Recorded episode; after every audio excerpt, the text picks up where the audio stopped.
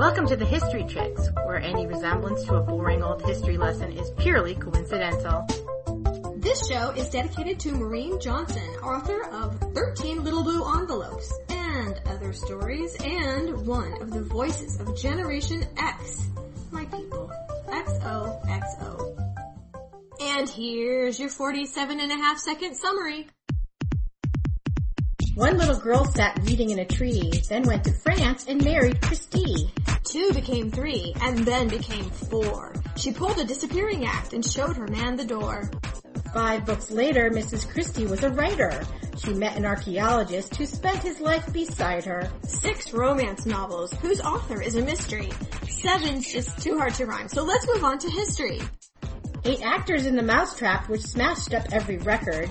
QE2 got wind of it, and soon Dame Christie's Deckard dated or. And then, nine, ten, big fat hen, la la la, and then there were none. The end. Let's talk about Agatha Christie. But first, let's drop her into history. In 1890, the first U.S. college-level dairy school opened in Wisconsin. W.B. Purvis patented the fountain pen. Nellie Bly beat Phileas Fogg's time around the world.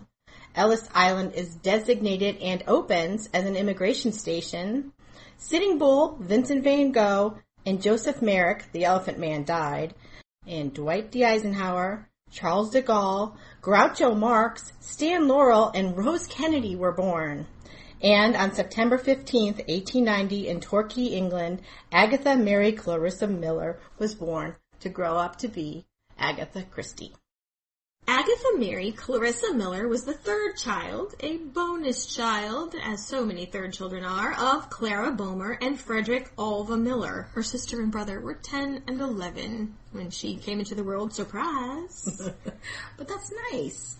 Yes. Mama had been the only girl in a family of five, and when she was nine, her father was killed by a fall off of one of his horses, and the little girl was sent to live with her Aunt Margaret, who had just married a rich American. It was pretty common to farm out the children. It reminded me of. Mansfield Park. Yeah, exactly. Clara was kind of bitter about the whole thing, but mom's thinking, you're having, gonna have this better life. You know, your, your brothers will be able to fend for themselves. We have no money. Live, live a good life. So it was a huge house, just full of luxury and free of financial worries for sure, but it was 200 miles from home and Clara, little Clara, was pretty lonesome. But wait, her new rich American uncle had a grown-up son who lived in New York and ran around with the likes of Jenny Jerome. Yes, the future mother of Winston Churchill. He was a young man of means in the social register. He was the king of hobnobbery. He was everywhere. He knew everyone. And this guy, this Frederick, he brought glamour back into the house. Every time he came back for a visit, I mean, dang. This was a breath of fresh air and hotness, etc. And he was very kind to Clara. Yeah, always with a gift for quote, my little cousin. They're not related, keeping this in mind. It Yeah. becomes important shortly. Yes. They're not blood relations. No, no, not at all. And she kind of took a big shining to him because this was finally somebody who was paying her attention and and he was handsome and complimentary and And really, it was no skin off his nose. He comes home, what's he gonna do? There's no bright lights, there's no big city. Might as well be agreeable to whoever he's around. She developed quite a schoolgirl crush on him, and to his credit, he kept up the correspondence. and he kept her letters. How sweet would that be for your husband? Oh, spoiler alert! To have all your childhood letters. I mean, that's kind of sweet. Well, his papa was having heart problems, so it's time to settle down. At the ripe old age of 30, he came back to his father's house and proposed to his little cousin, not so little anymore, as Susan mentioned, at Right. 22. And that is Agatha's parents. Life is weird. I love that she turned him down at first because she thought she was dumpy. She thought she wasn't good enough for him. She, he was out of her league, I guess is the way we'd put it these days. But he pursued her. And it was a love match. How often do we get to talk about love matches? Hardly any. They had a really great marriage, I think. So Papa's father and Mama's uncle, if you're following me, same guy, died, and Mama was now a rich man's wife.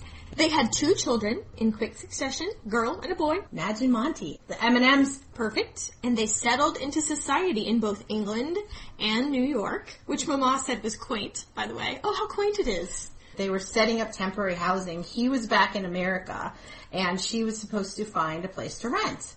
So she looked at 35 houses and then she bought one. We've done that twice, actually, Susan. What? Once when we moved to the East Coast. Yes. I went out first. Oh, yeah. the house, and once when we came back. Um, I almost did get a house with a ballroom, by the way, before I came to my senses when we came back. Oh my. I know. What would you use it for? Roller skating. I Oh, my kids. Oh, are you kidding? We had a living room in the house I was growing up in. It, we called it the living room. It was a big, it was a, a old colonial house and it was, you know, rambling and it was this huge room and mom never knew what to do with it. So we put the Christmas tree in there, but the rest of the year it had a ping pong table. We rode our bikes in there in the winter. That's what you could have done. Your son would have been all over that. But their life was not, they were wealthy, but they didn't have a butler. They didn't have a footman. It wasn't quite Downton Abbey level. Well, what the heck? kind of, kind of trash are we talking here? I know, but they still they entertained and they had servant. They had three servants. They entertained Henry James and Rudyard Kipling. They were part of their posse, as well as the ladies, the society ladies of Torquay, England, was their town, which was a resort town. So ten years after Monty was born, along came little Agatha. And in typical upper middle class fashion, little Agatha was turned over to Nursey, you know, nanny. Mm-hmm. Also, in typical upper middle class fashion, both of her siblings, so much older than she, were packed off to boarding school. So essentially, she was an only child. I mean, she had the only child upraised. That third, after the kids are older, kid always has a different childhood than the first set. I, I speak from experience. But uh-huh. in this particular situation, I mean, the, the other kids were gone. So here's how little Agatha's first few years went. Mama had got this idea in her head that reading was bad for children before, say, eight years old. So the order went out. Ixnay on reading. In fact, no school at all. How about ever? And loose, comfortable clothing. Let's let her be free and explore and be Waldorf or unschooling. I don't know, but Claire is ahead of her time. She had full permission to run and get dirty and imagine and play, but Mama played with her every single day at three o'clock. And told her serial stories. yeah, it was good. Yeah, so she's hearing all these stories. Agatha is a very imaginative little child. She's making up stories, but she can't read. And Mama does sound cool. Not only did she tell the stories, but she's willing to look redonkulous and put on outfits and act Mm-hmm. plays with the little child. Which you know what, I, like love that. Yeah, I do too. She's cool. A lack of dignity I also possess. Let's just say. As do I. I was just in the trampoline with boxing gloves on. Excellent. I jumped off a bleacher yesterday and nailed nailed the landing and did the gymnastics thing. Hooray! Mom's lack of dignity. I have none. So it was only a matter of time, really, in a house lined with books in every hallway, spilling out into stacks uh, all over the place, and a fully stocked library. Uh, that Nursey surprised Agatha up in a tree and nearly got hit and knocked out with this 200-page book called The Angel of Love. um, I'm afraid, ma'am, I've got something to tell you. Dun dun dun. Agatha can read. It was like this, this terrible thing. oh no, she was five. Well, so now that education has happened, I guess we better encourage her to read. Papa now cleared some of his schedule to tutor her, especially in math and penmanship. Agatha loved, loved math. There was so logical. There was like one answer. There it is. Mm-hmm. You're done. That's called foreshadowing. Hmm.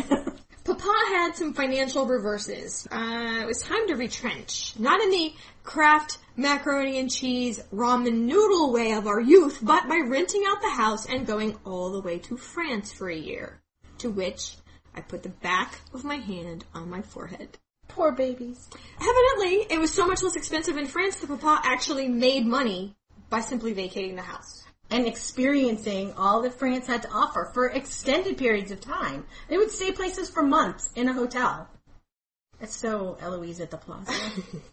So the stress of the financial problems, he thought he might actually have to take a job, which he hadn't expected or been trained for, combined with the fact that he was a well-fed, under-exercised man of the Gilded Age. yes, he liked to go to the club every day. He was entrenched in his routine. I can picture him at the club, sitting by a fire, uh, with his feet up on the, the fender with a newspaper over his face. I I think that's how I pic- Picture Papa. Um, but he died when Agatha was 11 of a massive heart attack, just like his own father. Mama fell apart for quite a while, uh, so Agatha was left to the care of servants for a time, and then further economies, like letting the experienced housemaids go and hiring the same amount of new young ones, for example. Again, not so much an economy that I'm familiar with. No. or closing up parts of the house to save on heating, which of course we do here at the uninsulated House of Wood. There are parts of this house you don't see from about November to March. I'm sorry. It's just a fact. uh, anywhere without reach of the of the big giant fireplace, you know.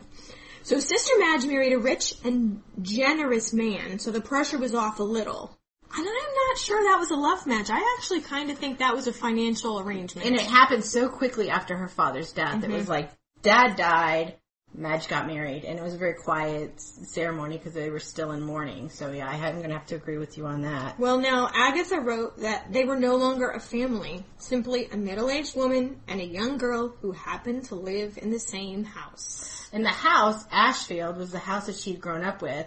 Of course, Clara wanted to sell it because the money was tight. But Agatha didn't really, that was her house, that was her home, that was her playground, that was all she knew. So she was able to convince Clara not to sell. Well, unlike her mother's childhood, Agatha had a lot of neighborhood friends. I mean, they would put on shows and roller skate. That was a new thing. Mm-hmm. Such a fad. And you know, if you fall down and you're wearing nine layers of petticoat, who cares? You bounce right back up. Low risk. Yes. To learn how to skate during this era.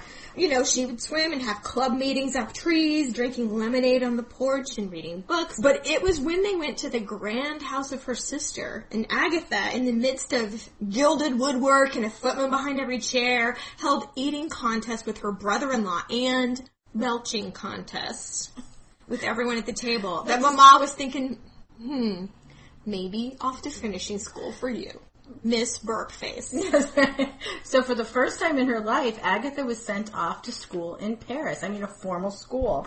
Um, what did she study there? She studied music, piano. She took singing lessons. Um, she was actually a very gifted pianist, but she was also extremely shy in front of large groups of people. So a future as a concert pianist was pretty much closed for her, even though she could do the job, she couldn't perform. She was very unimpressed by the infant Eiffel Tower. As many were, we forget that people hated the Eiffel Tower. They thought it was weird and ugly. Our art museum here, in fact, has these huge, giant shuttlecocks in front of it, mm-hmm. which there was massive outcry about. And now they're this beloved symbol of the city. Same mm-hmm. with the Eiffel Tower. But mm-hmm. at the time, she was more fascinated by the cars, frankly, Right. than that ugly wackadoo thing at the end of the road. And the city, she always, you know, walked through, always with a maid in attendance, of course, properly brought up young girl. And she just loved people watching. It was so amazing. I mean, she'd been in the country with like people her whole life. Whoa! We're not in Kansas anymore. We're not in Torquay. She was, in fact, invited to hang out with a friend in Florence, Italy, as one is, uh, where she had her eyes opened by Michelangelo and the Uffizi Gallery and dudes that whistled and pinched you. Huh. Very much so. What an education. And we think of Agatha Christie now, we just think of her old. Because that's the images that you see Yeah. of her. But at the time, she was a very pretty young woman. She had dark red hair, Mm-hmm. not like um, Carity, but it was more auburny. Mm-hmm. Would you say? Very pretty. I mean, she was dressed very well. She it was important to her because it was important to her mother, and it was important to a lady of her class at Yes. the time. So she came back home, uh, well traveled, cultured, attractive, but very introverted young lady. Now, Mama regretted heavily that there was no money to present her at court. You know, I can totally relate. Yeah, me too. And instead took her to Egypt, you guys, for three months. It's cheaper to have your coming out season in Cairo, where you're surrounded by other British people. I mean, it wasn't like Yeah. she was dropped in the middle of the desert. Oh no, it was a very social thing. And this seems like a contradiction almost. She loved to dance. And Mama gave her the orders. You are to practice your social skills among the soldiers and the sailors, but by no means fall in love with one. They are N-O-K-D. Not our kind, dear. Mm-hmm. Yes. So when she got back, she was thrown into a social whirlwind madness. She'd always arrive to grand houses with her music, which was, you know, hostesses like that. The Yeah. young ladies exhibit is what they called it, you mm-hmm. know. Mm-hmm. She was greatly admired for her voice, and Agatha had dreams of becoming a concert singer. And you guess what Mama thought of that. Uh, write some little things, Agatha. Madge had written some little things and gotten in mm-hmm. Vanity Fair. Won't that be more fun? Let's, Yes. let's Yeah. not be vulgar On the stage. singing. Well, she had some blows. Honestly, it wasn't just Mama. They actually got a professional singer in to evaluate her singing. And the person was not very complimentary and said you'd never make up, you'd never make a soloist. Maybe fine for chorus, uh, some songs at church, whatnot, but you're never gonna make a concert singer. Oh, broke her heart. She's not a pianist by her own choosing. She's not a concert singer. Uh, but she does have an imagination and she does like to write. Well, she she sent out, you know, her little things that she had written and a whole bunch of rejection letters came in, which she really did not care one crap about. She did not, genuinely didn't care. She had four proposals, one of which went, get this, oh, so romantic. Hey, bear me in mind, if nobody else turns up, there I am, you know. So That's like that guy that you're besties with in college and you go, hey, in 20 years if you're still not married, let's get married. Disappointing, unromantic morons. So she wrote more and more to keep herself busy and kind of on a whim sent one of her stories to a famous writer, a friend of a friend situation, and he could have just rolled his eyes and thrown it in the bin. You know, mm-hmm. he could have easily, but maybe he was bored, had some time, this friend had influence, we don't know. But instead he took the time to go through it and he was gentle and constructive with his criticisms and very, very lavish and specific with his praise. You have a great feeling for dialogue, for example. And she was touched that he took all, you know, it was genuinely like a pause. Wow. Basically it was, I can't sell this particular book. It was a um, Snow Upon the Desert, something she wrote in Cairo. It's not going to sell. However, I can tell that you are a very gifted writer. So keep writing. Try something else. But you know, the real career of a properly brought up young lady is to be a wife. So, a friend of the family had invited them to a gala ball held by Lord and Lady Clifford in honor of his regiment. Now, unfortunately, the young man who had invited her was too sick to go and he felt guilty. And so he said to his friend, look, Chrissy, there's this smashing girl I'm in to escort tonight. Could you watch over her for me? Mm-hmm. See, upon such things does history turn. Someone vomits in a wastebasket and the next thing you know, you're married. So it was in a ballroom that Second Lieutenant Archibald Christie and Agatha Miller fell in crazy mad love. Archibald Christie had been born in India. His dad was the headmaster of this elite boarding school, but he showed up on a motorbike in 1912. Ha cha cha! He was tall, handsome, a pilot. Could the machismo get thicker? The 245th pilot in Britain, you know. Yes. Okay, does that sound like your husband? Um, yes. Actually. And how how fast did that attraction happen? It was like boom. yeah, that's true. I mean, you got the better, way better guy than I totally did get. Well, yes. In my case, the facade matches the interior, shall we say? But um, but alas, you know what? We've got dancing, dinner, eye contact, thrills, the montage of like a couple weeks of da da da da da da. You know, exciting it's part. exciting. But alas, he was being shipped out. His squadron was being sent away. He asked her to marry him. She immediately said yes. This was finally the proposal she'd been waiting for. I think it's significant that uh, Agatha had written that quote, she was determined to marry for love, which was uncommon enough to make that a radical statement. That goes back to her childhood. I mean, her parents obviously were deeply in love. Well, it was Yeah, two years of mostly separate lives, literally maybe hours together here and there, and then, as we knew it would from here, from this end, Yeah, right. World War One started and the world went insane. Uh, Archie went to France, as one does during World War One, and Agatha went into volunteer nursing, which was no joke in a time of war. She saw horrific things. Her aprons were always soaked with blood. She saw men die. Proper breeding be damned. I need to help these soldiers. Archie had seen battle, and on his first leave at Christmas, he was very grim and, you know, changed somehow. You didn't know about PTSD, you know, war nerves was a thing, maybe, but, um, she was trying to figure out what to say. She's like, let's get married. And he said, absolutely not. You catch one bullet and snap, you've left behind a, a widow. You just forget it. It's not gonna happen. And so they started arguing and getting on each other's nerves. Unfortunately, they were on a train to spend Christmas Eve at his parents' house, so that whole trip was kind of frazzly and silency and awkward and confusing, and I'm sh- awesome. Sure it was a great trip. So they got there, and Agatha just went to bed. What the hell? I'm so glad I'm going to spend the day here, you know. Happy holidays. Good night. Hours later, here's Archie at her door. I'm sorry. I'm horrible. Let's get married tomorrow. Tomorrow! Christmas Eve. Yeah. Uh, okay, so they got the license from this sympathetic local guy, you know, wartime, you know. Yeah. Stamp stamp. Yeah. Uh, they got the vicar out of having tea at someone's house. They interrupted the organist practicing for Christmas services to do the music, and then right outside the door, Agatha ran into this friend that usually they meet at the market, like those friends, like, oh hello, strawberries today, blah blah blah. You know, that friend. Barely knew your first name, friend. Hey, have a witness. Come on in. She hadn't packed a wedding dress. I mean, of course, she got married in an ordinary coat and a purple velvet hat. As I'm sure a lot of war brides did at the time. So she was 24. Mrs. Christie, as she now was, called home. Ah, luckily her sister Madge answered the phone. Archie's mother had taken to her bed and shocked at all this. And there was a little bit of like, mm, kind of dread. Agatha was afraid. Now I gotta make this phone call. How's this gonna go? So I love it that Madge answers the phone. Here's the thing. Starts cracking the heck up. Yay! I love older sisters. Hooray. Uh-huh. Starts cracking up hysterically. Can barely bear the comedy of it all. And she promised to get everyone under control before Agatha and her new husband got home.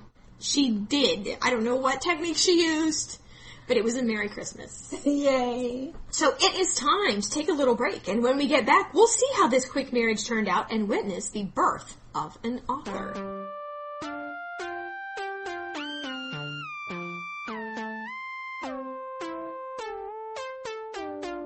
The History Chicks are now on Pinterest. We have a board up for each episode so you can follow your favorite subjects in depth or maybe discover some new ones.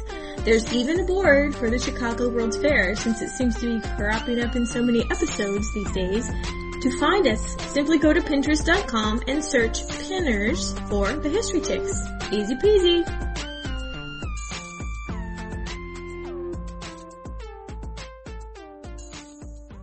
And we are back. Archie is off fighting World War One, and Agatha goes back to Torquay to work at the hospital. Now, during their first year of marriage, they were only together for six days. I know my marriage feels like that. I think it might be six days a month. but you've also been married for a very long time. Yes. So, in reality, Agatha had to construct a separate life for herself. Very independent, and during the during the war, so she's at the hospital, and she's asked to join the team at the dispensary, the drug team. So As it were. quiet, so quiet. Just she, the doctor's wife, and one other lady, so organized, methodical, and educational. and formulaic. They nerded out during many lunch hours discussing the medicines, which medicines are poisonous in the wrong amount, or which medicines mixed improperly could be very dangerous. There are other children in my group and we talk about physics, properties of physics. Sad, but social. She went so far as that she was able to take the entrance exam to enter the Society of Apothecary. Incidentally, she learned a lot about poison, which would come in handy later. Improbably. Yeah. How often does that come in handy when you're not Legally. being a Borgia or something? And she started writing again, reworking some old stories to incorporate her new education. Now, Sister Madge had a dare for her. she challenged her to write a novel, a detective novel, kind of like Sherlock Holmes, that Madge couldn't guess the ending. And Madge was like, yeah, good luck with that. You know, here's the thing with Agatha always thought of herself as the least smart person in their family. She didn't think of herself as very bright. Her mother and her sister were extraordinarily bright. Very much like the person on the other side of this microphone who calls herself the dumbest person in Mensa. Which I think I can prove numerically. the fact that you can prove it numerically means that you belong there, that you got in the club. Maybe I need to join the physics club.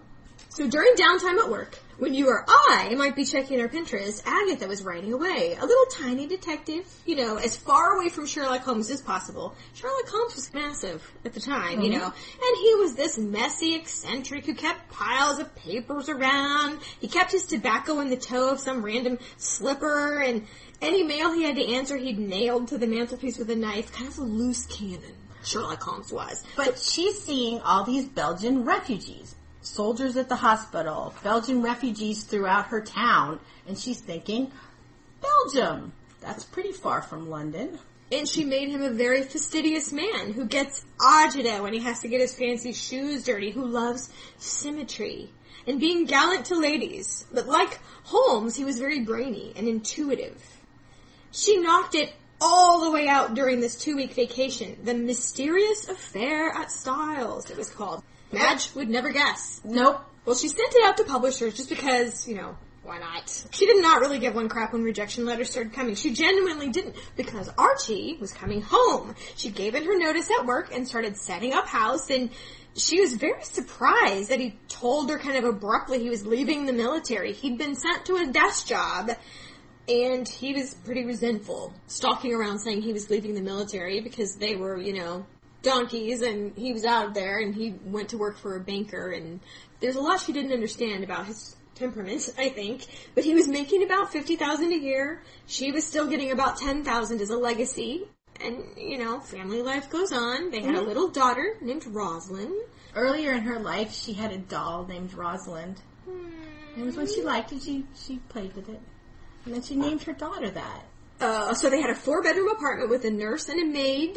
Respectable middle class households could not exist without at least two servants if there were children in the house. So And that's how she grew up. I mean, Yeah. it was not like she aspired to it. It was just the way it was. Well, here's the thing. It seemed like a normal household, but Archie resented the weight she had gained to a pathological point. He was bored at home, though it must be said he was a very affectionate father, and he took to staying at work longer and longer and longer. I, there's no real appropriate place to put this quote, but there was a very long conversation in which he begged her, like, promise me you'll always stay beautiful. Promise me you'll stay beautiful. And he felt like she was letting him down. Mm-hmm. She didn't hold up her end of the bargain. Wow, sorry. So there you go. That's where Archie's head is right now. But Agatha got some news. Hey, a publishing company wanted to publish her book. Shut up! Now, the contract they gave her was predatory. Absolutely. You don't need to know the details necessarily, but they basically tricked her out of almost everything and owned her next five books. Um, but did she read it? No, no. She did not, just like you and me in the credit card disclosures. That's right. She just signed on the dotted line. It's very exciting. So, she was 30, and the mysterious affair at Styles was well received. Ingenious, everybody said. Agatha earned about 25 pounds total for the whole thing. She did get a, little extra money when it was serialized in the newspaper, and that was a lot of her books. They did that. So she had the publication money for the, the book, and then the serialization money. She got some. But I think it was only like, in US dollars now, like contemporary money was like $3,800. Yeah, I have to, yeah, thirty-five hundred dollars. Mm-hmm. Yeah, but you know what a cool accomplishment! And Yeah. she spent her money happily redecorating the house. Yay! It's a bonus. It wasn't like Right, and he, and Archie was saying, well, maybe you'll get more with the other, the subsequent books that you'll be writing. Well, I, Archie encouraged her to write another book, and I'm sorry to say his motives seemed financial rather than appreciating her creativity. I'm not even sure he read it. No, I would be surprised. Agatha went to work, and she knocked out The Secret Adversary in a year. Refreshingly original was what the critics said about that one. And here's what Archie said. It sold better than the last one. Well done. My husband would be pooping rainbows. but not to the British, I suppose, you know. Uh, instead, he graciously included her in his next adventure. So he got hooked up kind of almost like a World's Fair where British products from all over the globe were to be featured and his job was to go around and convince people to set up exhibits or to send things for exhibits. And so what did that mean? South Africa, Australia, where she learned to surf. The first British woman to surf standing up. That's an Yeah. accomplishment. I have that she learned mostly by nosediving into the bottom of the ocean over and over. Don't worry, no one saw. Oh wait, there's a photo on the webpage. Okay, so New Zealand, quick stop in Hawaii, hmm, more surfing for a month. Where British Agatha peeled like a snake, and Archie took to swimming in his jammies for maximum SPF. Agatha was asked for another book and she kind of knocked it out between episodes of hurling over the side of the boat. So they went up to Canada where unfortunately the money ran out. Archie ended up in a hospital and they were left behind by the rest of the entourage. Wah, wah, wah. So by the time they got back from what was otherwise this pretty epic world tour, Archie was a mess. You know, no job now because that was contract work. Their three-year-old daughter, who'd been left behind for a year, didn't remember them, and suddenly Agatha was all you know like books four and five. She bought herself a car. She was getting business letters at the house with her name on them. Archie got this not prestigious step down of a job, bruised ego, I don't know what. He's supposed to be supporting a family, and here Agatha was, was very embarrassing for him. The man behind the increasingly famous writer, it made him mad.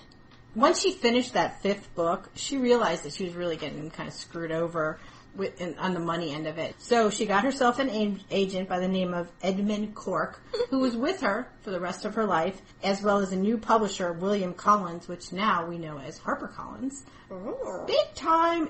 Also, she kept them through the rest of her life. So that was a very good business deal for both of them. Well, this first contract was a thousand percent, literally a thousand percent more money than she had before. Yep. Good job, Mr. Cork. I love that at this point in her life, she didn't even, even though she's got five, six novels behind her, she wasn't thinking of herself as a professional writer. She was thinking that, well, maybe that's something I can be. It must have been like something huge in her mind, even though she, she had it. So Agatha was bringing in the bacon, and they moved to a golfing community. Yes, probably exactly the same as you're thinking now of a golfing community. And, and that was for him. He mm-hmm. loved to golf. She didn't really care for it. And they named the house Styles after her first book.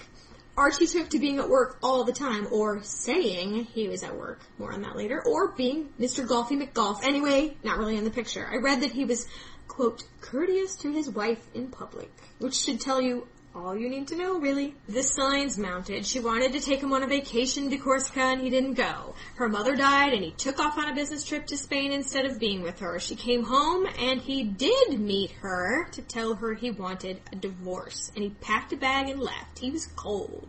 She has to go to Ashfield and clean out her mother's things. I mean, that's sad and depressing and hard. And he's just being, hey, I met somebody.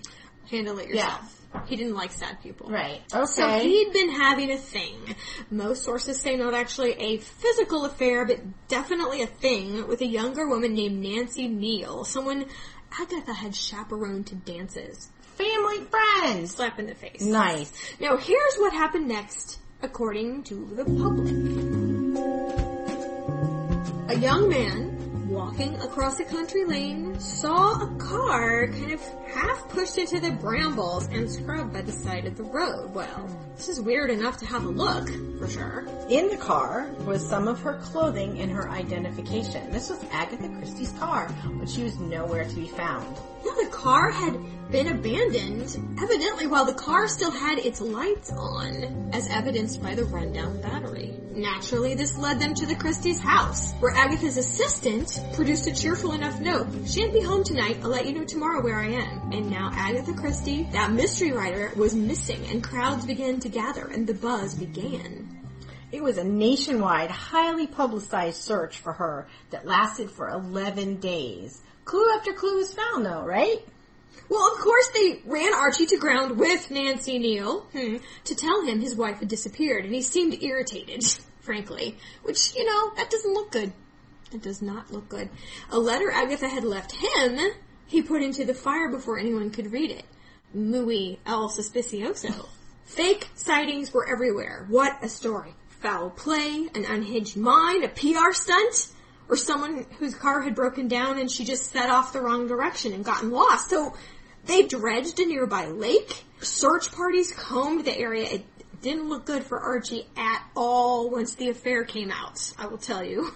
That was the key. He holed up at Styles with his daughter and Archie himself said she'd obviously suffered a nervous breakdown and had lost her memory. Now how common was amnesia? That kind of strikes me as like, oh really? Probably that happened? Fainting disease. Mm. Yeah, so biplanes in the sky, bloodhounds on the ground, reporters on the lawn.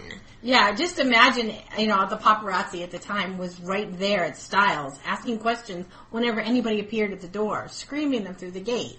Yeah, a few days in, these police are murmuring darkly of murder. We no longer expect to find Mrs. Christie alive. Several mystery writers, get this, expressed their opinion that Agatha had staged the whole thing herself. Sir Arthur Conan Doyle, author of Sherlock Holmes, used his powers of psychicness if you saw Mr. Selfridge, Mr. Conan Doyle appeared at Selfridge's and tried to contact ghosts. That became his thing in later life. So he was on the case and he told everyone not to worry. She was alive. You'll find her by Wednesday. Pip pip. But anyway, in fact it was Tuesday, so he was right. He was, yeah, by Wednesday. 11 days after the disappearance, the police followed up on a credible sighting after dozens of semi-credible ones. They latched hold of the wrong woman a couple times, so now they're kind of jumpy. So they called Archie, maybe come see first before we jump this chick, you know? Yeah, yeah. So she was recognized at a hotel, the Harrogate Hydropathic Hotel, which is a spa people went to for the waters. She was recognized there, and Archie was rushed there to claim his meal ticket. Uh, I mean, his wife. and she didn't appear to recognize him, although Yeah. he did identify her. this woman, this confident, attractive, smiling person in this fabulous evening gown came up to him and shook his hand. Hello, I'm Teresa Neele. Neil. Hmm. So Archie told the press his wife had lost her memory. The crowds of people jostling to get near them as they went home was Madonna worthy. Agatha smiled for the press. What a photo op this was. Yes. Oh, absolutely. And the young Nancy Neele's parents were alarmed at this publicity and sent their daughter on a long trip. Score one, Agatha. okay, now here's the story from Agatha's perspective. So she set out angry, probably toward the house where her husband and that woman were. Now we have to say that she never really publicly talked about it, and in her autobiography, she doesn't really discuss it At all. at all. And Rosalind, her daughter, in later years, will say that mom just never talked about it. There's been a lot of guessing as to what happened. But all right, go on. Okay, so either on the fly or prearranged, she set up this relatively tiny mystery. She sent her brother-in-law a note that she was going to go to a spa in Yorkshire, and then just laid a few clues on the way, you know, having parcels sent to a Teresa Neele in Yorkshire, and then just went there. That's it. The goal was a weekend of Archie stressing out and wondering what the heck. Then his brother would get the note, reunited, and it feels Yeah. so good. okay, that was the goal. Yeah. But you know what? Brother-in-law got the note, but not the news. So his reaction was basically like, who cares where my sister-in-law's going on vacation? And he threw the note away. So day by day, Agatha's following the case in the paper. She was hidden in plain sight, uh, completely invisible. Her fellow guests were shaking their head. Oh, the mystery writer. How sad is this? I mean, Her picture's on the newspaper cover of the newspaper, and she's standing right there. in her red hair, in her peach-colored dress, with a face on, on her head. face holding Rosalind in the picture on the paper. Yeah. So she started to shake her head, like, how did crimes get solved in this country? Days later, of course, it had gotten completely out of hand, way more crazy than she meant it to be. But I have to say, still, still kind of crazy. To set up a little thing where your husband was sad for two days so you could get back. I don't know. If that's her motivation, that's kind of stalkery. There are people who are listening right now that are going to say, "Oh, we know exactly what happened. She went to a tea party at a at a castle, and the doctor." Doctor Who showed up. Because it's an episode of Doctor Who, The Wasp and the Unicorn. It was actually one of my favorite episodes. It's with Donna and she gets to put on a flapper dress and she's very excited. Companion Donna. You have no idea So what I'm talking very about. Very good. Well, okay, so if it's amnesia or stalking or Doctor Who, any aliens. any of those options, the end game remains the same. In April, after this whole scenario, Agatha filed for divorce, and then two weeks after the divorce was final, Archie married that woman, Nancy Neele, and they lived happily ever after for the rest of their lives. The end. They did. Hmm. So Agatha is left with the daughter and her secretary. And now Agatha focused on work. And her next book frankly flopped with the critics, but people were all jazzed about the disappearance and flocked to buy it, so there's a silver lining. right? Yeah, she wrote two novels in fairly quick succession. She needed money, and that's that was her motivation. I mean, since the beginning, she wrote novels to make money. She wanted to buy a house. She wrote a novel. She wanted to decorate a house. She wrote a novel. You know, that was her. She wrote novels to make money. And now, even though she did not feel like writing, she was contractually obligated to produce books. She kind of felt, she said, like a story factory. She wasn't an author. She was a machine. And the joy was gone. And she wrote several more novels, you know, saw two silent movies based on her work. She took on an alias to start writing romance novels. Psychological romance novels. Ironically. I know. Her first one was, she wrote under the name of Mary Westmacott. And it was about a composer who was forced to work for money instead of for his art. But I have to say, she was able to do what J.K. Rowling was not. Because she was able to keep up her pen name. She began in 1932. She was able to keep it up until 1949 before someone outed her. I mean, of course, that's the internet and you know modern information, but that's pretty cool. But, you know what? She needed something. What did she need? And she got it. She sat next to a man at a dinner party, and he was just raving about Basra. Oh, darling, it's the Venice of the Middle East. You just must go. And Baghdad on the Orient Express. I cannot say enough about how fabulous our trip was. And the next morning, she made the arrangements, and in four days, she was on her way. Conveniently enough, Rosalind was at boarding school. She was not an obstacle. Yeah. I know we have to keep bringing that up. Poor Rosalind. She could write novels because her husband was doing something else. She had servants to take care of everything. Rosalind was gone. Yes, but yes. So uh, the whole thing just rocked her world. You know, new sights, smells, experiences, even camping. Not glamping, but honest to goodness, sausages over a freaking campfire, camping in the desert with sweat on your head and sand in your eyeballs. And she ended up at the archaeological dig at Ur, which is now in southern Iraq. And this isn't like a block party, you know, hey, turn up, get an empty seat, here's a drink.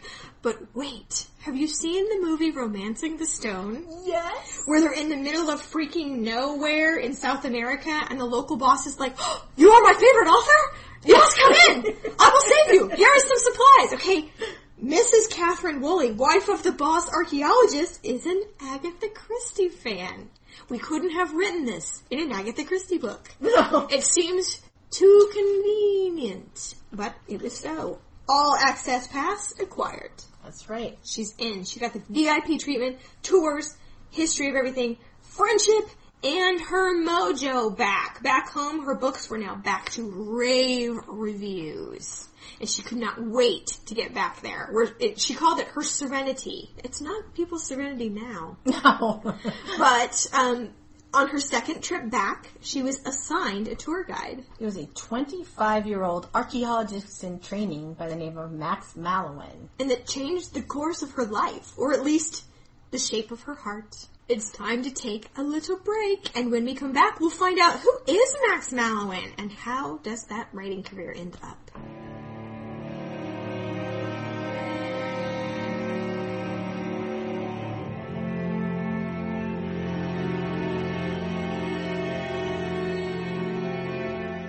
And we are back. Max Mallowan now, Oxford graduate, 25 years old to Agatha's 40, not handsome exactly, but interesting looking, set off on quite an adventure all over the Middle East with the Woolleys, and they got closer and closer as they went. Agatha loved to be spontaneous, and she didn't mind being messy or uncomfortable, and she was just so interested in everything. And uh, not exactly what he expected of a celebrity, frankly. He thought he was going to deal with the diva type situation. In fact, later, his little dinner party story, you always have that one when you're married. Yeah. Like, how'd you fall in love? His little story was six days in, she was hot, she saw a lake, she stripped down to her pink all-togethers, not her all-togethers, her undies, and jumped in. When he said he fell in love, when she was spontaneous and took all her clothes off, I think that happens to a lot of Other people. Um, uh, but it was That is not like dating advice or anything. no, no, no. But it was a much slower process for Agatha, you know, once burned and all. We know who she used to be married to. But Max just like, he proved himself over and over. Agatha sprained her ankle, he took charge. Her daughter was sick in England, he went back with her. He, uh, where old Archie, you know, would have just rolled his eyes like weak, sick people. Eh, I'm going to work. Yeah. You know, paid her attention. He was her friend. First proposal, I had to say, was rejected. Well, I mean, from Agatha's now, like you just said, you know, once bitten, but she's 14 years older than him. She's been married. She has a child. I mean, even if she was in love with him, she had to think, is this the life he wants? I can't have any more kids. You know, if he wants a family, mm. Well, I will say for him, I mean, his devotion did work on her. He, unlike Archie, specially went out and got all her books. And it's not like you can go to Barnes and Noble. He's in the Middle East. He rode away for and got all her books mm-hmm. and read them special.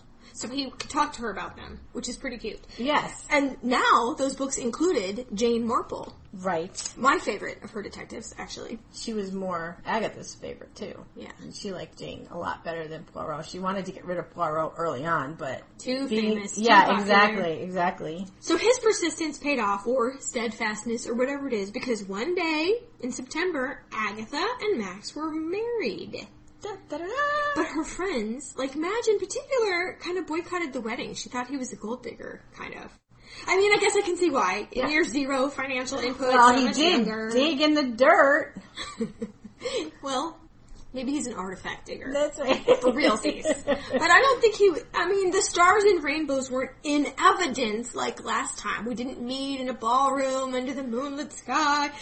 But let's put it this way: his moral support and just his presence. It was a love match. yes. So there. Yep. That's what we need to say. It was a love match. But on the marriage license, full of comedy, incidentally, 40 year old Agatha became magically 37, and Max is now 31 wow. instead of 27. well, mm-hmm. we've talked about people who did that before. It's pretty common. So life settled into the most glamorous routine. Wintertime, we're at an archaeological dig in Syria or Iraq. I mean, we're talking Mosul, Kirkuk, places familiar now for darker reasons, but they camped and glamped and lived the Indiana Jones lifestyle where she wrote book after book, including the super famous Murder on the Orient Express. During the 1930s, she was extremely prolific. She hit a pace of two to three novels a year during their first 10 years of marriage. That's that's a heavy duty workload. But she's going on these archaeological digs. She's not Agatha Christie novelist. She's archaeological assistant. Archaeological. Whatever. She's dusting and digging and getting her hands dirty and then writing novels. Well, back to London in the spring to one of her houses. Yes, you heard that right. To work on the rough drafts. Summers by the sea, having a bit of a beach vacay, darling. You know, a little croquet with a picnic on the lawn. F is for fall, final draft, and fittings as you get books and self ready to go back to the ancient lands of mystery. This year, man, let's have a mighty fine year like this. But over and over and over and over. Nine years of this idyllic lifestyle, and we're up to book 34. I know That's amazing. including Agatha's favorite book, and then there were none, a mystery that she based on a nursery rhyme, in which all the characters on an island end up in separate and intertwined perils. She th- thought it was one of her greatest achievements to make it all believable. Mm-hmm. It's based on, I really can't say the original title because it had a bad word in it. It's a racial slur that we're not going to say. Yeah. Uh, but it was modified in America. It's that ten little Indians went out to dine. One choked his little self, and then there were nine. And she basically followed the poem. Mm-hmm. Like you knew what was coming. So the challenge was, how do you make it believable that this next one's going to happen like this? Mysterioso. Well, it's 1939 in Europe, so we know what that means. In Agatha's case, World War II also includes quite a bit of financial trouble because America, where most of her money came from, wanted back tax money for all her previous works. Ouch. They froze her accounts in America. Yeah, and financial worries like this are going to plague her for quite a few years. You think she's going to be this world famous author, but she's not making the money that it's not hitting her wallet. So the bombs fell with Agatha glamorously typing in a fur coat while glass broke all around her. She didn't go to any bomb shelters. I don't know why. But the more she wrote, the less money was coming in. She literally said she was a sausage grinder at this point. And it's almost like three quarters of her money, anything she earned, three quarters of it immediately got sucked out. Mm-hmm. So she's like, golly, what am I, you know, what am I doing this for? I think it's safe to say the idle slash inspirational days are over for now. Max is off in Cairo, and she's pretty lonesome. Now there were some high points. Her daughter got married and had a baby, which was yay because they were always very close and Agatha adored her grandson Matthew. Sadly, the father only saw him once before he was killed in action. But she felt so sad, kind of so depressed. I mean, her son-in-law, like Susan said, was killed in action and she kind of just fell apart. All I want to do is sleep, she said. All I want to do is sleep. But all she did do was keep writing plays, books, stories, plays, books, stories, continued unabated. It took Baghdad to bring her back to life. Max came home and they took off by air. This time, the Orient Express didn't go that far anymore. Oh, cutbacks. Sucks. It was the beginning of expense without pleasure in reference to air travel. Girl, you just hold on 50 years. Talk about expense without pleasure. Um, it's good to see her back to lightening up. Honestly, she has Max back. She has her solitude back. She's notoriously press shy. Um, people have been badgering her to do quote important war work, so she worked in a dispensary again. And so they called her a woman of mystery. They used to make her so, I am not a woman of mystery. I hate that. I'm a drug dealer. No, wait. well, it's over. And you know, she had a very happy marriage, which we are not often able to tell you. And so a lot of exciting and challenging work to do, really. The most prolific yet. Uh, 1952, when she's 62, in particular, was a very important year. This is the year of the play The Mousetrap. Can I please just say it opened in 1952 and as of this recording, it's still going. 62 years later, it's still running. You can buy tickets online for the next time you're in London. You can get a less uh, awesome seat for approximately 17 pounds 50. Uh, if you're willing to pony up for 82 pounds, you can get premier seats, as in the ones Queen Elizabeth occupied when she went. Nice. Seems like a bargain for 82 pounds. So she had written this story, which used to be called Three Blind Mice, as a radio play in 1947 for Queen Mary's 80th birthday. So this whole royal patronage, Queen Elizabeth in the theater, mm-hmm. Queen Mary at the other end of the radio, that went way back. Maybe it was the Royal Commission. Agatha said, frankly, this is 90% luck. She had no yeah. like romantic emotions about it at all. Um, she always had a sense of perspective. I yeah, think. and I think she really. I I watched a video and we'll link you up to it. Um, that she really liked writing plays because it, it, was a lot of dialogue, which from the very beginning She's very good she was very good at, and she didn't have to set the scene. She didn't have to tell you what people were smelling and what the air was like because it's a play. Right. That's not as important. So she she really enjoyed, and it was probably a kind of a break from all these detective novels that she had been you know, you can't do the same thing all the time. So Well, even if you never saw it, which you probably haven't unless you've seen it live because nobody's supposed to make a movie out of it mm-hmm. until 6 months after the play stops. So, hmm, there's no official movie. There's been a couple of uh, foreign attempts.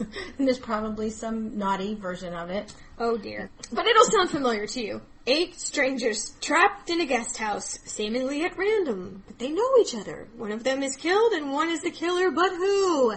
Spoiler alert, I'm not gonna tell you because that is considered very bad manners. The audience is told not to share. So it wasn't her first play. In fact, way back she wrote one on Akhenaten, the husband of Nefertiti, that really I don't think it was never produced. produced. no, it never is. But you can find the um, synopsis online. you know, it's a very dramatic story. I can't imagine why it wasn't ever produced. But well, if your high school's looking around for no, I'm just kidding. uh, so it wouldn't be the last or the best, I must say, but it, it does. It has some kind of powerful magic.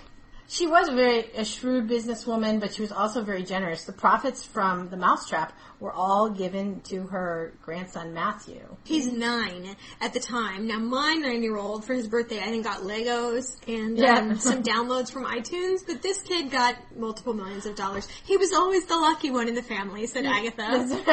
of course, it's his show that hits, you know. well, whatever. But she she did. She gave the rights to other um, novels and things to other family members too over the course of time. She had enough money to live on. Oh yeah.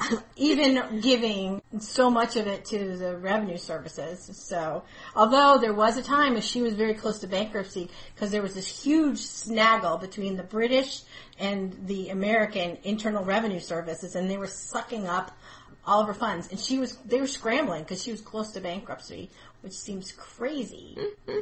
Um, she did say this. She says, I only write one book a year now, which is sufficient to give me a good income.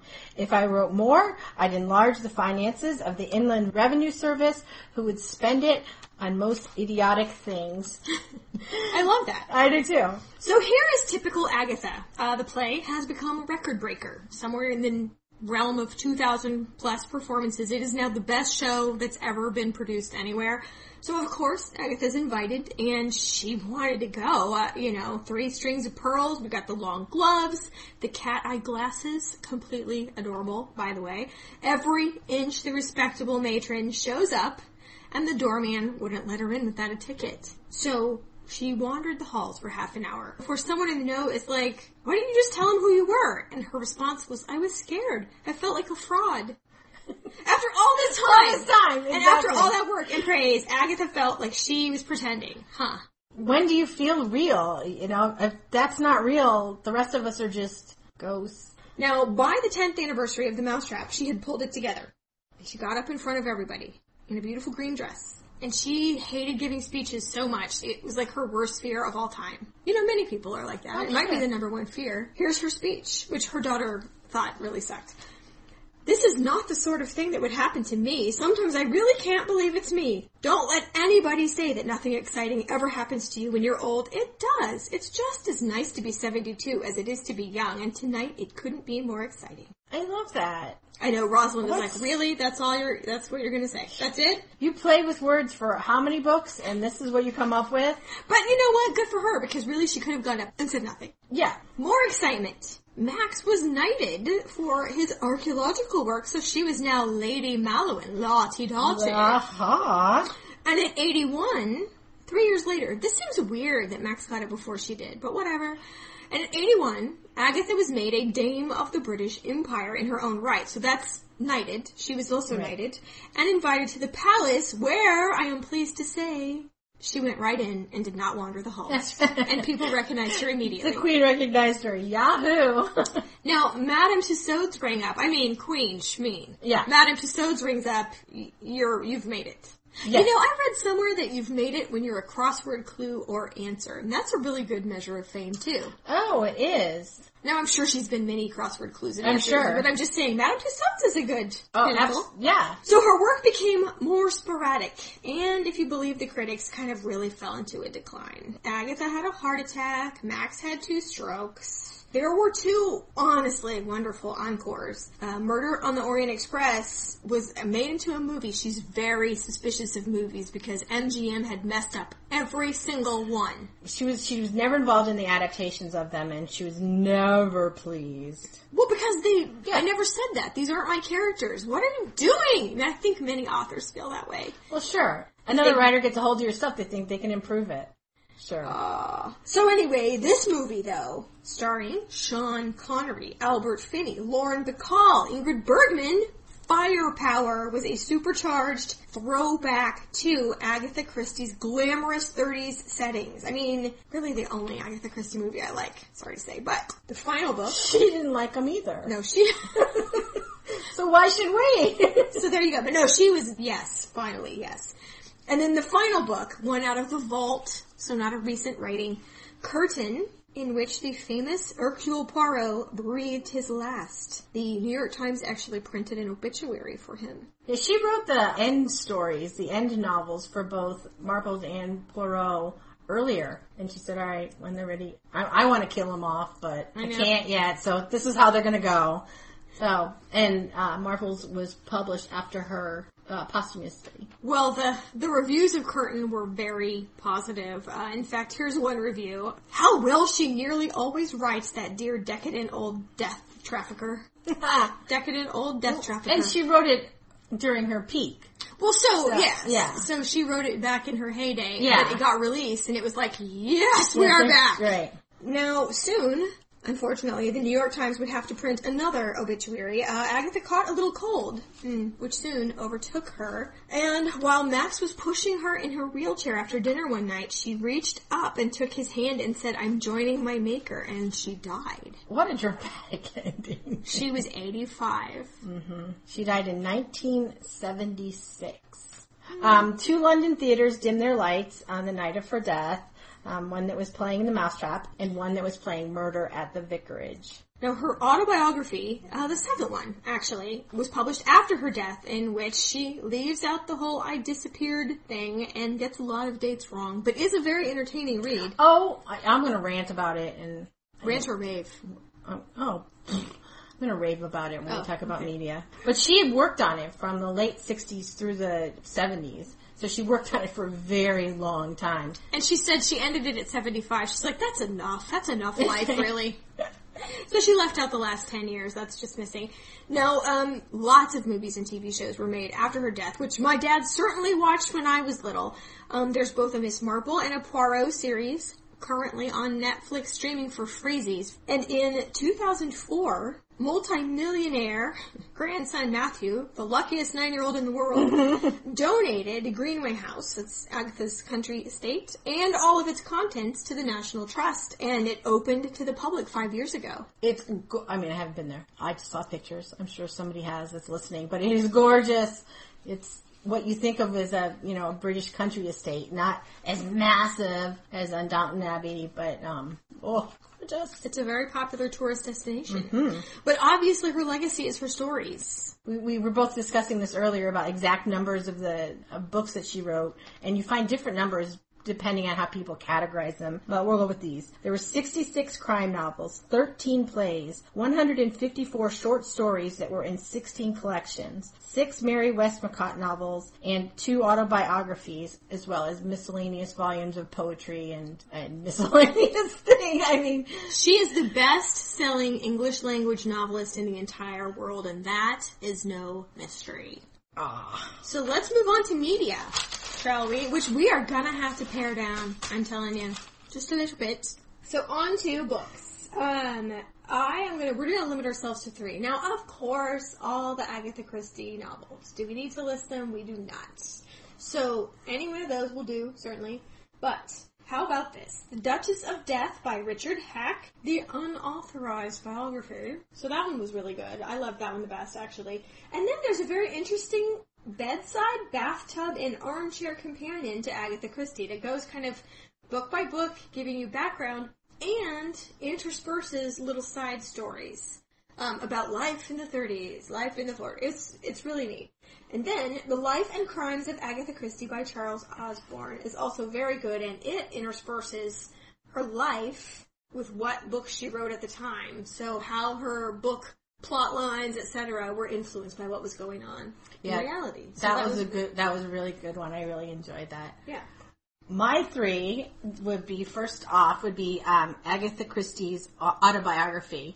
This is n- it, okay. She gets some dates wrong, and uh, you have to read it and think certainly this is embellished a li- little bit because she starts off with very detailed accounts of her childhood. But as a peek into Edwardian life with a Victorian mother, I think that for that reason alone, this is a book you should read because it gives you just such a clear vision of what life was like back then for anybody of this particular class. Uh, the second one I liked was Agatha Christie's Secret Notebooks by John Curran. Actually, her notebooks with notes in them about novels that, that she wrote. And if you are a super Agatha Christie fan, if you're not, it's just gonna get blurry and you're gonna fall asleep. And picture book, um, Agatha Christie at Home has gorgeous photographs of her world, including Greenway, her, their house, their gorgeous estate. But this is a beautiful one. It's Agatha Christie at Home by Hilary Macaskill. Now, as to video on Netflix streaming, I am so sorry, people of Britain, that you are not going to be able to participate in Netflix streaming. I still can't believe it. But um, there are uh, 16 episodes of Agatha Christie's Marple, kind of an all-star cast in there. You'll recognize quite a few names from that series. And also 40 some episodes of Poirot, also on Netflix. And I think it's listed as Agatha Christie's Poirot hmm I think you're right. uh, in its entirety, so you're not going to be able to find it by just searching for his name. And then also on Netflix streaming is Witness for the Prosecution. Now that's Agatha Christie's favorite movie of hers. There's not a whole lot that even passed muster. So even more than the Orient Express movie, Witness for the Prosecution, starring Marlene Dietrich and Tyrone Power, hot cha cha. Ah! And then there's Agatha. a movie made in 1976 starring Vanessa Redgrave as Agatha Christie, which I thought was, you know, that's pretty good casting. But then you've got Timothy Dalton and Archie Christie, and a weird accent from somewhere, Dustin Hoffman, that I'm not, man. Even the preview made me trepidatious. I got it off of Vudu and paid $2.99, and here's what I'm going to say about that. Don't expend your hard-earned pounds on that. Get it from the library. Yes. if it's on and you're comfortable and you don't want to get up, Leave it on. It did um, get a nomination for an Oscar for costume design. well, there you go. So if you're into costume design, Put it on mute. Watch the costumes. No, it's just not. As a matter of fact, Agatha Christie's daughter tried to block the release of this movie. She just thought it was defamatory toward her mother. Her mother never wanted to talk about these 11 days. Why are you having a feature movie about it when none of you knows what really happened? Blah, blah, blah. Unsuccessful because it was released. But Rosalind got her own back because it is not that awesome. Do you have any more videos? I, well, also on Netflix um, is Doctor Who episode "The Wasp and the Unicorn," the Unicorn and the Wasp. I'm sorry if I said it backwards the other time. Um, with the tenth Doctor and Donna, and it explains what happened via aliens. Highly credible. Yeah. Doctor Who is more of a good source than Dustin Hoffman. There's actual historical fact that's in that Doctor Who episode. So there you go. I think there's a lot of facts in a lot of episodes. I mean, they can travel in time and space anywhere. So when they travel in time, it's good for us. Okay. What else? Now, uh, sometimes I search for geocaches. Sometimes I do. Now, there's two that I cannot go look for right now because this uh, one series is in southern England. It's called N or M in reference to the spy codebreaker novel, uh, and it's a series in southern England. So look that up, geocaching.org, or if you are in New Zealand, please do this. Please do it. There's another series called Agatha Christie, A Doctor is Required. The description for the geocache says, there are 80 different poisons referenced in Agatha Christie's novels, and this will test your knowledge of them all, or something to that effect. And you have to know your Agatha Christie to play this series, or else have amazing Google Fu. But it looks really cool, and I wish I could play it. so, there you go. So we should go to New Zealand. Um, as far as websites go, I AgathaChristie.com. It's done by her family. Her grandson Matthew is still alive. He called her Meemaw. That's cute. My right? husband calls his grandma Mima. He does. And Peepaw. Peepaw. Peepaw and Mima. All right. Sorry, Chris Graham. Um, I the, the says at AgathaChristie.com, and then the tagline is writer, traveler, playwright, wife, mother, surfer. The best part about the site, it has an active message board. We don't find those very often anymore. We used to find them all the time. So if you want to get in touch with other Agatha Christie fans, that's where you need to go. I loved it. The Torquay Museum, which is the English Riviera with the water at 50 degrees, um, has an Agatha Christie collection, including Poirot's study, which was donated from a British television show. Um, bring your hot chocolate if you plan on swimming. The board game, Clue. Which we've all played, you know, so and so, Colonel Mustard in the study with the candlestick, blah blah blah, is not actually based on Agatha Christie's stories. It actually used to be a game called Cluedo, but it has the whole feel of Agatha Christie's glamorous 1930s. So I can see why people think that, but I had forgotten about that game, really, until we started reading about Agatha Christie, and I think, if I can find the classic version, that I'm gonna go, I might go buy that today. I think your son would love to play it. I think he would like it. I think he's old enough now. Yeah, because he's, when he was younger, he'd take out the sword and the candlestick and lose them around the house. I speak from experience. Yeah. We lost our parts. we lost our parts over at Susan's house. So, in closing, let me leave you with a quote from Charles Osborne's The Life and Crimes of Agatha Christie. A reporter for the Toronto Star once asked her what she hoped to be remembered for. Agatha replied, Well, I would like it to be said that I was a good writer of detective and thriller stories. and to honor her wishes, we the History Chicks say Agatha Christie was a good writer of detective and thriller stories. Thanks for listening. Bye! For show notes, links to the things we talked about today, or to donate, please visit us at thehistorychicks.com. Follow us on Twitter at thehistorychicks with an X, or like us on Facebook without an X. Listen to us on Stitcher, the super fabulous radio app of tomorrow. If you like us in real life, please tell a few friends or leave a review for us on iTunes. Our music comes courtesy of Music Alley. Visit them at music.mevio.com.